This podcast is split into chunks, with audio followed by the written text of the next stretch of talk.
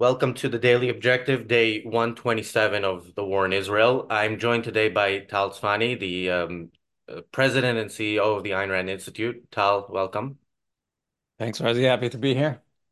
So, um, Tal, you, uh, other than running ARI, you're also uh, from Israel originally, and you um, you have some thoughts on this war. I want to I want to start with uh, you know a thought that we've had on this channel and that has been controversial even among objectivists. We have we have made a point of saying that the war or the war that should be fought by Israel is not specifically against Hamas, uh, and and uh, we're not even talking about you know the fact that Iran is behind this and there are other proxies, but we've been talking about the Palestinian people and how this is a Palestinian, this is a part of the Palestinian uh, way of life. This is their culture. Uh, it is murdering Jews is something to be uh, to do and to celebrate. so what are your thoughts on uh, on who this war is really against? If we take a step back, just define what war is. Uh, war is a uh, you default into physical um, battle. Um, trying what is the what is the objective of a war is to change the will and the direction of your enemy.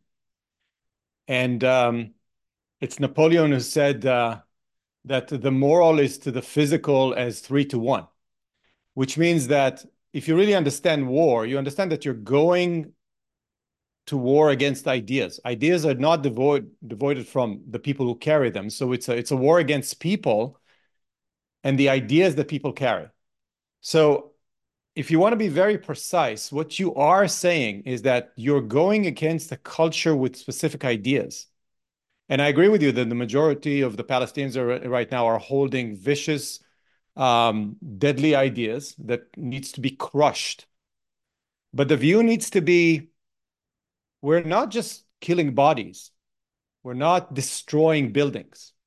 We're going after changing and crushing the will of an enemy to pursue its ideological vision.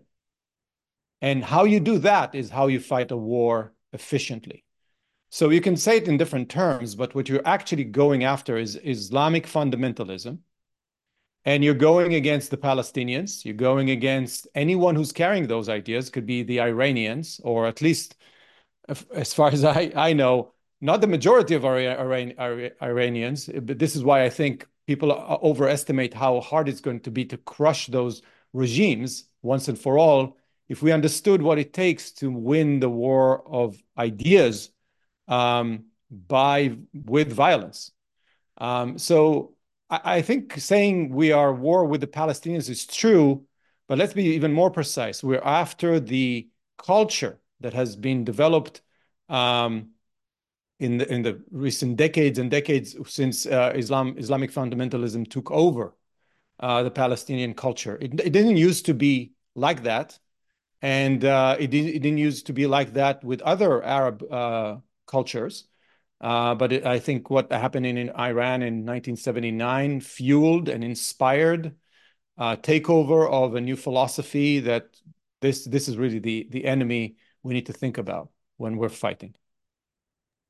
Yeah, and you mentioned Iran. You know, we've been saying uh, of all the countries in the Middle East, you know, the one country that if we if we go to war with, we actually have people on our side in that country is Iran. There is there is real opposition, the kind you don't see among the Palestinians uh, to the Iranian regime. So, uh, from what you were you were saying to where Israel actually is in the way uh, in the way it's fighting, what is uh, what is the distance? What is what is that gap? And and uh, is it is it something that could be closed? Israel is going to lose because of Israel. Israel is not going to lose because of any other reason, including some of the voices, including it's not going to lose because of the United States and its ability to arm Israel. I think people don't know and don't understand and don't appreciate how strong Israel is as a culture that it manifests itself in, in its uh, sophistication and ability to fight. Israel can crush any enemy in the Middle East within a week if it wanted to. You, I hear interviews with military generals uh, you know that are retired that say it's really uh, it's an ideological decision how we fight it's not it's not a military issue Um, the complicated issue is how do you arm yourself? How do you strategize to win a war where the enemy, in a way, uh, says enough. I'm I'm quitting my my ideological pursuit of what of my ideals. And how do you do that? Um, in this wonderful book, uh, Nothing Less Than Victory, that I really recommend any everyone to read. Sorry, the other way around. Um, by John David Lewis. If you read history and the history of war, you really understand that really what matters are ideas and the moral ideas behind the reason for war. And so um, I think Israel does not understand what it's fighting for. Israelis think that they're fighting for their lives, period. But they're not fighting for their lives, period. They're fighting for a way of life. And if they don't embrace this, the core of their strength and the reason why Israel is superior morally uh, over the other uh, cultures around it, it will lose because then we fall into this fallacy of, you know, if we win the war, it's just going to lead to new grievances, new conflicts. And that's what we've been told. And that's what America has been uh, pursuing in the, you know, since World War II. Just a misunderstanding what it what war is and what you're actually trying to achieve with the war.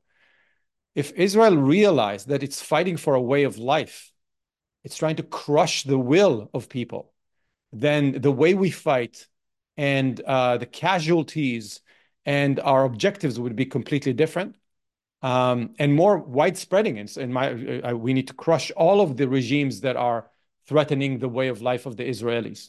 And I have a lot to say about Israel itself. I mean, Israel, the way it, it thinks about it, itself as a advanced Western uh, civilization uh, of separation of state and religion and things like that. But that's that's deeper. Um, so yeah, I think Israel is going to defeat itself, uh, and it's already in a way defeating itself in the way it thinks about the way it fights in Gaza.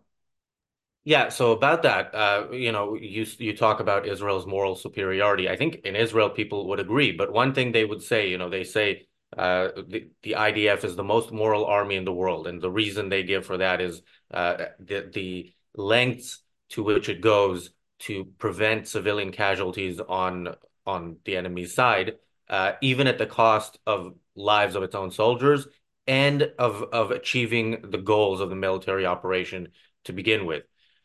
So um, yeah, do, do, you have? Uh, yeah, th this is the wrong reason, the wrong moral reason. Israel is not moral because it doesn't target women and children. Israel is moral because it's a free society that respects individual rights, not all the way, it's not perfect in any way. Um, but that's the core of its superiority. It's not the Jewish culture. Um, it's not, although the Jewish culture has a lot of good things in it, it's the accepting the same moral ideals, political moral ideas of the founding fathers of America, that you own your own life and that the only uh, role of a government is to protect individual rights. And it does that inside of Israel. You can walk free, say whatever you want to say, and you own your own property and nobody steals it from you. There's a rule of law in Israel, and that's the core of its strength. And so Israelis equate the moral superior, superiority of itself to pacifism or whatever you want to call it, which is we try not to harm or do less harm or kill as little as possible. This is why everybody's counting bodies, which is completely irrelevant. If you want to fight ideas, you want to crush the enemy so hard to the point where it says, I'm giving up on my uh, will to fight, I'm giving up on my vision. And Israel needs to understand that in that battle, that strategic view of seeing war, its weapon, it's the freedom and liberty that it represents on a political level, the superiority of, of man's mind over you know, brute force and the will to destroy. destroy. If it understood the, the, the nature of its power, then it would leverage in a much more effective way and we're falling into the same fallacies of how America fights today, how the whole Western world has lost its uh, spine, if you will, moral spine and uh, core. Um, in a, in a, if if it was, you know, I had anything to say about how Israeli fights, it needs to blow, you know, put down uh, such a blow um, on on the Palestinians and on, you know, uh, Lebanon and Hezbollah and uh, Iran that people, and I think we're underestimating that people that want to live in those cultures will raise their heads and say, We're here to live, we want freedom. And um, I think reality is on Israel's side, which means that if you allow freedom and uh, liberty to, to raise its head and, and give it room to develop, then, then the people inside of those cultures will take over the same has happened as post World War II um, with the nation building that that America did. It allowed the good parts of that uh, those cultures to raise their heads, to reorganize, reorient, re-educate, and turn that culture in a in a different path. And that's a hard thing to do. Um, and I want to ask more about that, but uh, before that, although you did mention this, let's uh, so let's say you know with, with what Israel is is doing right now, which is much less than what you're proposing. We already hear you know Biden saying it's over the top. We uh, you know and, and and he's the most supportive of uh, of world leaders. So it's it's much worse when you look at uh, at European countries and uh, um, yeah. So how much can Israel do if it really is if if it went as far as you're suggesting? Uh, where would it find itself in the uh, on the world stage? That's the problem. It, it, needs to get off the world stage. It needs to get on a new stage and uh, rethink the way uh, it operates. Israel is in a unique position. It's a it's a wedge, the the forefront of Western civilization fighting barbarism. And um, this is why Israel is at a, a, position that no other nation is in, I think. Uh, I, I, can't think any, any parallels. Um, to answer that question, I, I want to say something before that. If, if you think of war as a way to just kick the can down the, the road to the future and say it's going to create new grievances, that everybody's going to regroup right? Uh, the day after, and we're going to fight again, and then we're going to fight again. And if that is your view, then your your whole perspective is let's minimize everything. Let's get back to calming things down. And if you think about what Biden and the Americans and the Europeans are trying to do, it's calm down, guys, calm down, calm down. We just don't want the noise. And that's a short term, simplistic, superficial way of understanding human conflict the deep way, if you look at history, if you want to build a foundation for a long-term peace, what you need to do is to end one philosophy or one political philosophy and crush it to the point where one side, uh, the defeated side, says, enough. We're not doing this anymore. It's not like we're kicking down the can down the road. There's no can anymore. The Japanese gave up. The G Germans gave up the South, in a way, um, did not give up enough until Sherman made sure that they understood what he means when he says, enough. We are not going to have that anymore. So, what does it mean for Israel to say to the Palestinians and to Hezbollah and to Iran, enough? There's no more conflict. What will that look like?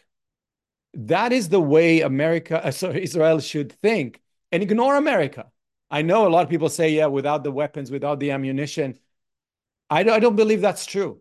If you really understood what Israel can do with its current weapon and its will, and the, the, the ideas that you educate your soldiers with, is this is why we're fighting.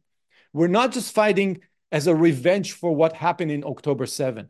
We're fighting with, because we are the good ones. We are for liberty. We are for prosperity sorry, for prosperity. We're for children smiling and people living their lives in happiness. They're for death and destruction. They're for slavery. They're for coercion. If you educate and you start talking in those terms, first, immediately by Napoleon's rule, you're three times more powerful, and uh, you will win the war. It's just a very complicated, um, complex way of thinking about a war. And then the strategy, um, if, if you act upon this strategy, then the tactics completely are completely different. And I think that's something that uh, Israeli generals and um, unfortunately the politicians are not even close to thinking. That's not the, the methodology by which they think right now. So I, I don't think that I should answer your question like this is the amount of power and force Israel needs to apply. That's not the way to think about it. It's like, well, first, what are we trying to achieve? Which is complete annihilation of the ideas. And what does it mean for the day after? Uh, so if you like, let's focus on uh, the Palestinians. What does it mean? How does the world look like when we are, as Israelis, take the Palestinians' culture into a new direction? What is the, the process um, of normalization over maybe a decade or two would look like? If we wanted uh, a Palestinian kid to look like a kid in Ashkelon, right, in Ashdod or Tel Aviv, because the kid in Tel Aviv is not different from the kid in Gaza when they're born. There's the same thing. It's just how are they are being educated into a, a moral and a political moral philosophy of how people live together. Um, so how does that look like? And I know some people say we have to uh, completely separate. Some people say no, we have to take over and enforce a, a, a full military rule and then slow assimilation of, of, of, the Palestinians. And what does it say about the Jewish nature, uh, nature of Israel? What does it say about the Arabs in Israel? What does it say about the West Bank?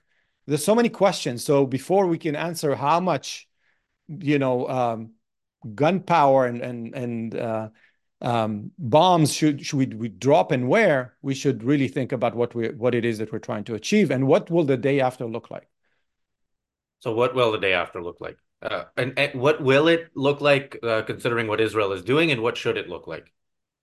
It's a very complicated question, and I'm not I'm not a military expert, so I don't want to go into tactics. I, again, let's stick to the principles. The principles is you're not solving the problem un, unless the, the Palestinian culture gives up on its Islamic fundamentalist ideas and starts to accept Western ideas of liberty and freedom and individualism.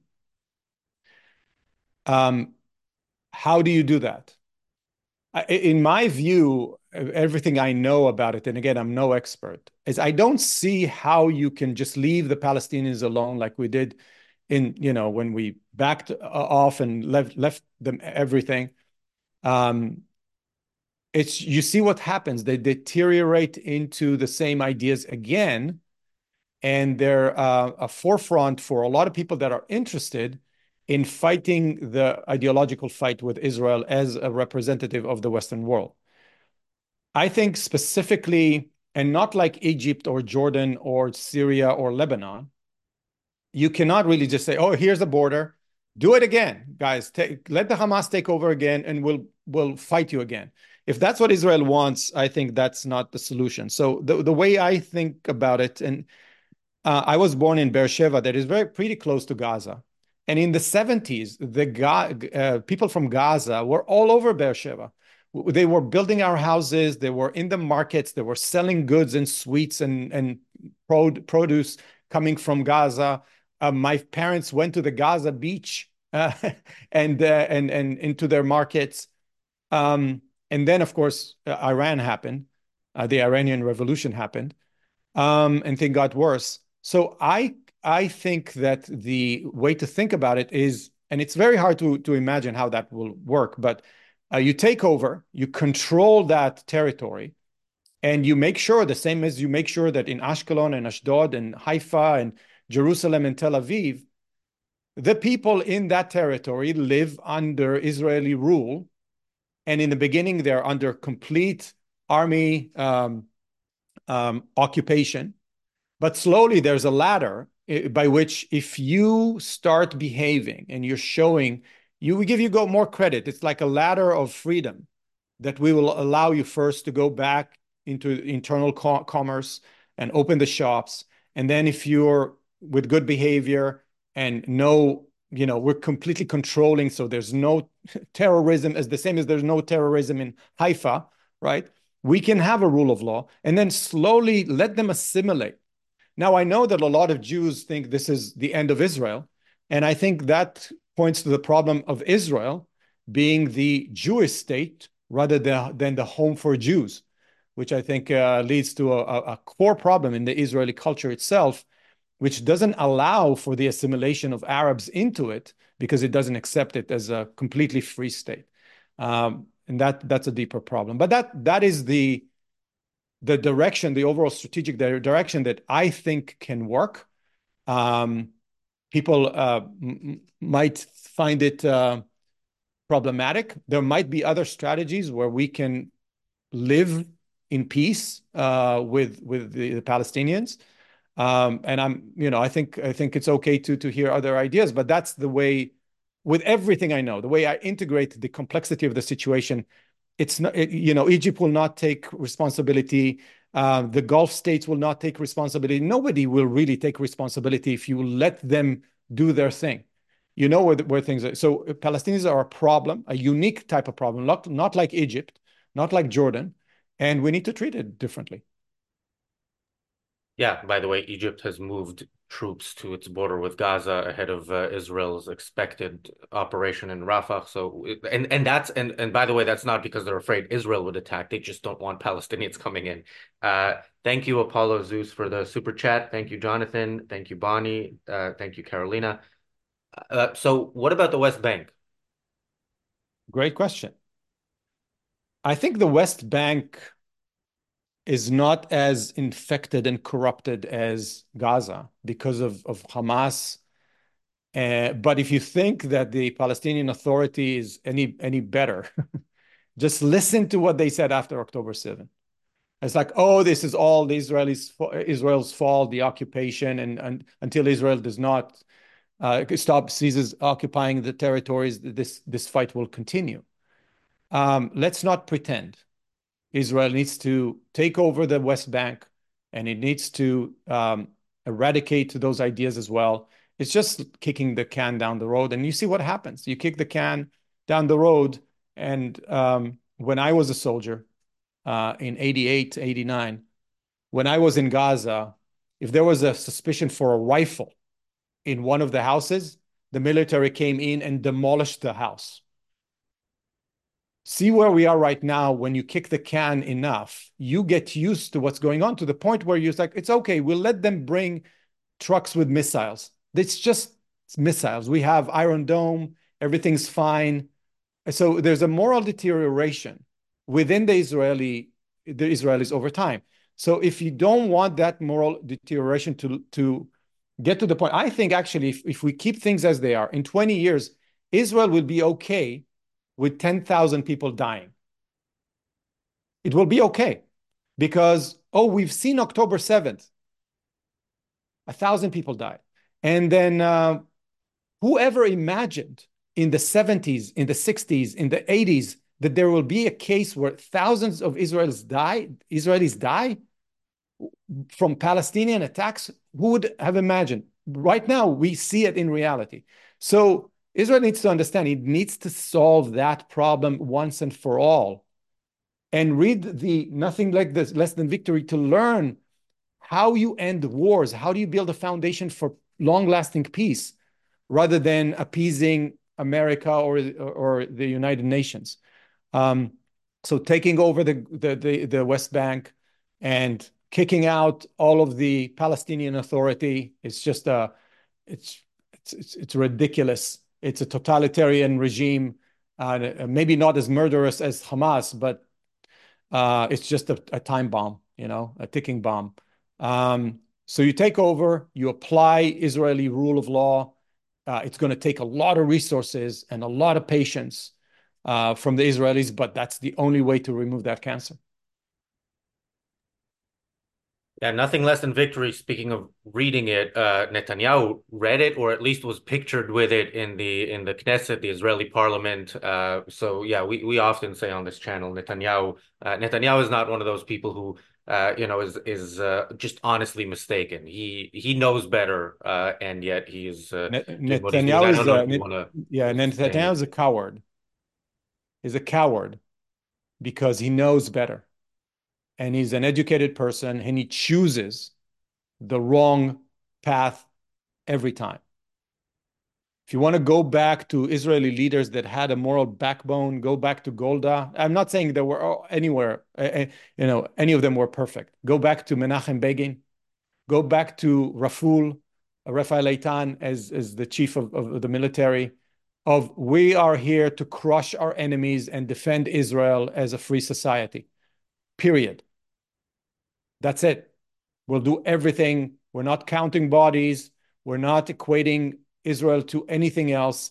And that was a moral uh, certainty that led us to win so decisively in the 60s and the 70s, right? And we forgot it. We have deteriorated like the Western civilization in Europe and America.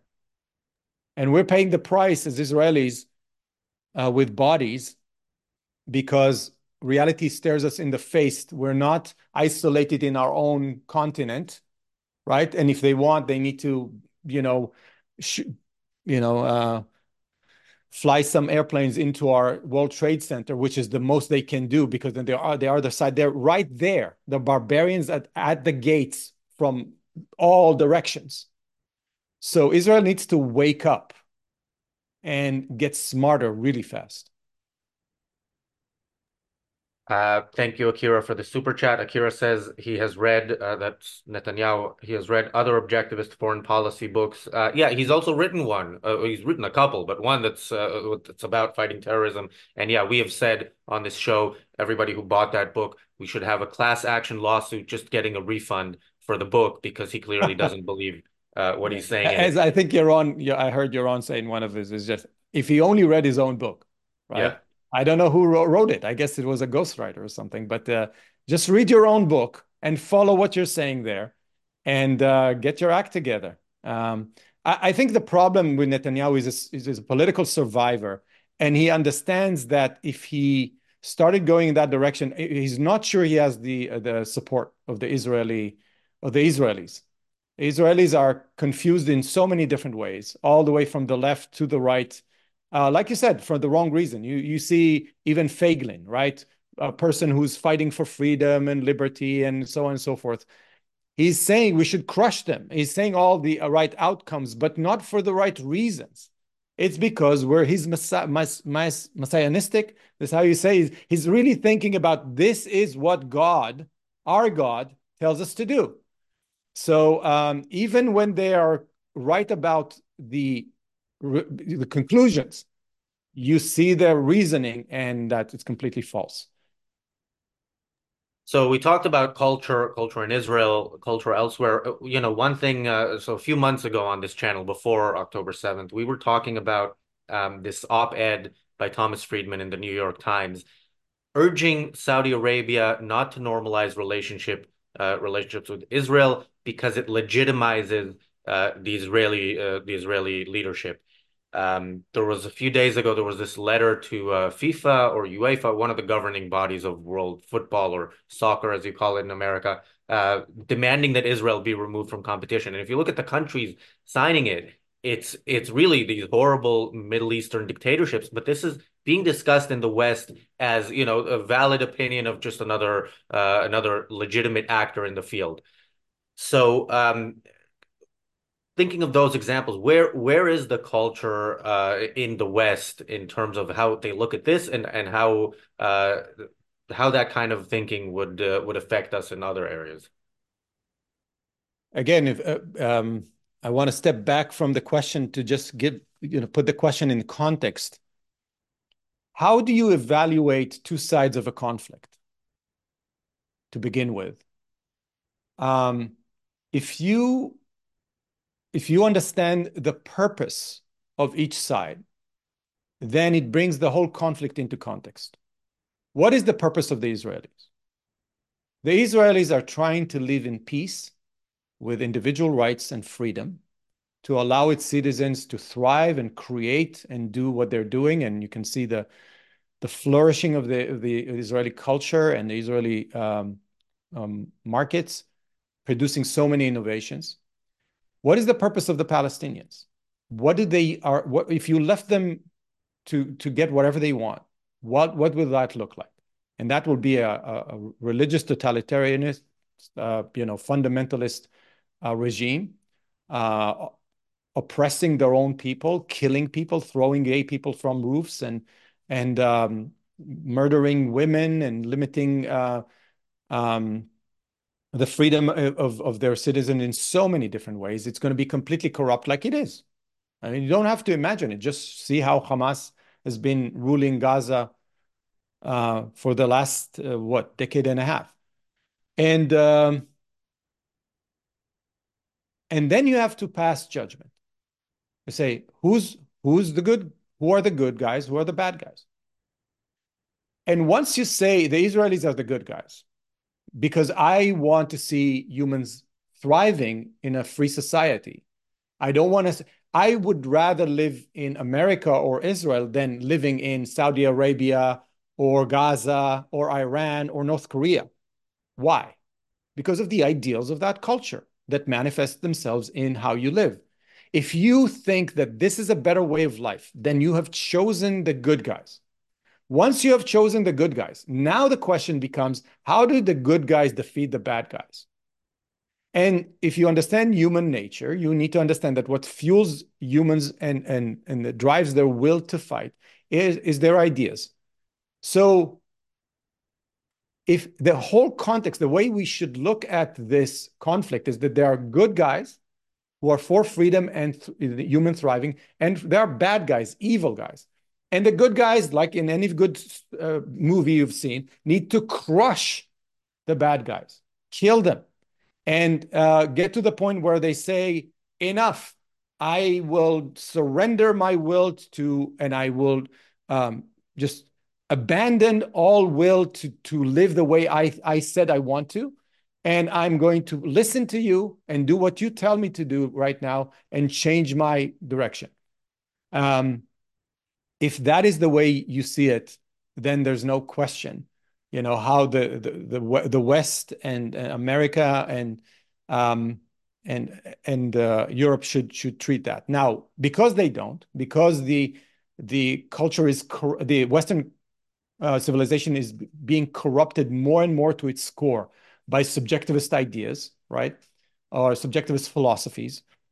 Um, then they come up with um, with those crazy ideas of how to look at Israel as the occupier, as the one who kills more people, and so on and so forth. Out of the context that I just mentioned, yeah, how would I know? They killed 20,000, they killed 8,000, they killed, you know, 25,000, and so on. So there's no way to um, morally judge what's going on. The, the way the, the, the Europeans and the Americans are now looking at it, it is just um, like I said, who is creating more destruction? And if if our if our goal is to calm everything down, the person who's aggravating that conflict is the bad guy. And Israel is aggravating that problem. It sends troops and it sends bombs and so on. Maybe it, it will start another front in the north. Americans are, are, are like, Biden is like, no, no, guys, stop. This is too much, right? So if you don't realize what is the fallacy at the core of the way the uh, West is thinking right now and evaluating Israel, then the manifestation of it will be in soccer, will be in boycotting, it will be, you know, BDS, whatever you want to, you know, it will have different um, manifestations, but the root cause is the lack of understanding of the moral reason why those two sides are, are at war. And I would, the way I would talk to the people who say, um, equating Israel and, and Hamas is like, go live there. Please move from Britain, move from France, move from wherever you are, right? In Chicago, move to Gaza, move to Iran, right? Move to Lebanon under, under Hezbollah. Live there, please, because you are advocating for that way of life, right? So put your money and put your body where your mouth is, and you'll see they'll always back off.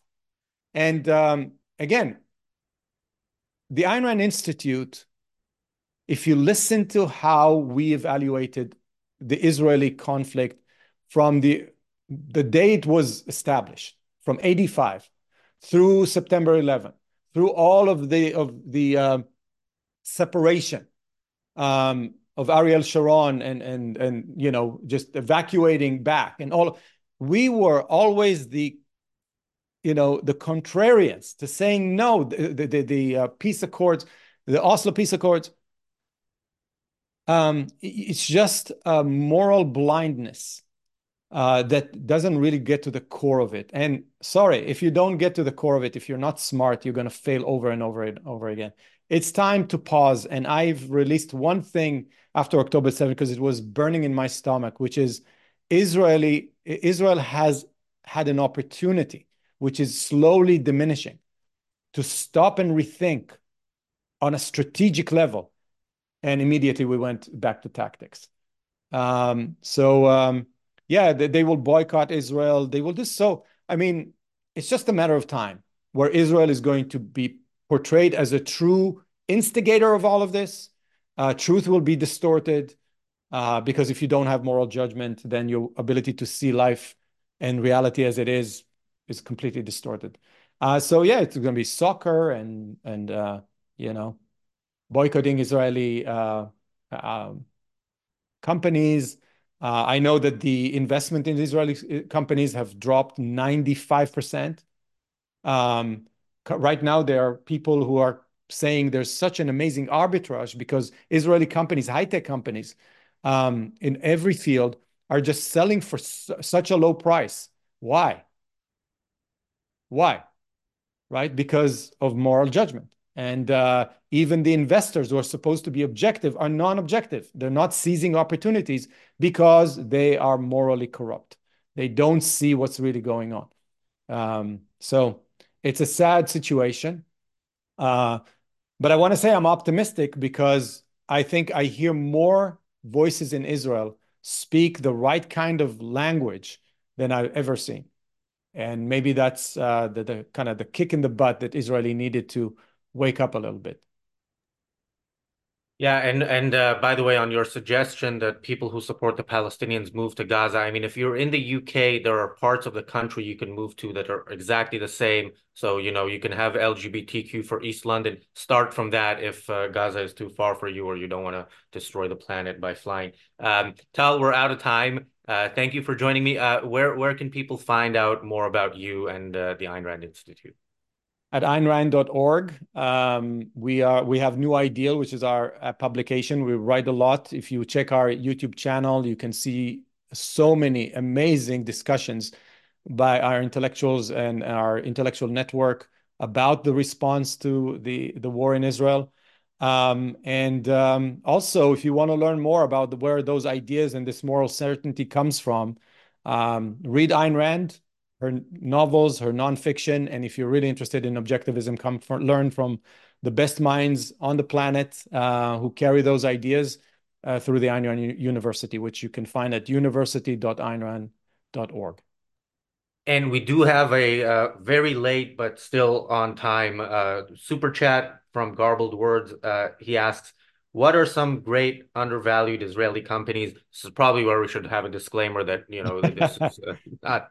That's not the place uh, to say it, but there are. I, If you're interested, there are a lot of people organizing in the United States that I know with new funds uh, uh that are specifically investing in Israel, um, all over, uh, and and they're raising money to leverage the huge opportunities right now to invest in Israeli companies that are undervalued. So do your homework. Yeah, and when you say new funds investing in Israel, if you find the new Israel fund, that is not what Tal is talking about, right? That's Keren Oh no, no, no, no, not the new Israeli fund. No. Um, all right. Thanks, Tal. Uh, thanks everybody for watching. Ayn Rand Center UK members, platinum and above the philosophy forum is starting in a couple of minutes. It's late. Sorry, we were late on this show as well. Uh, we'll be back with the daily objective tomorrow, 5:30 UK time, uh, 12:30 Eastern, uh, followed by the reality show Extra for ARC UK YouTube members. Thanks again, Tal. Thanks everybody for watching. We'll see you tomorrow.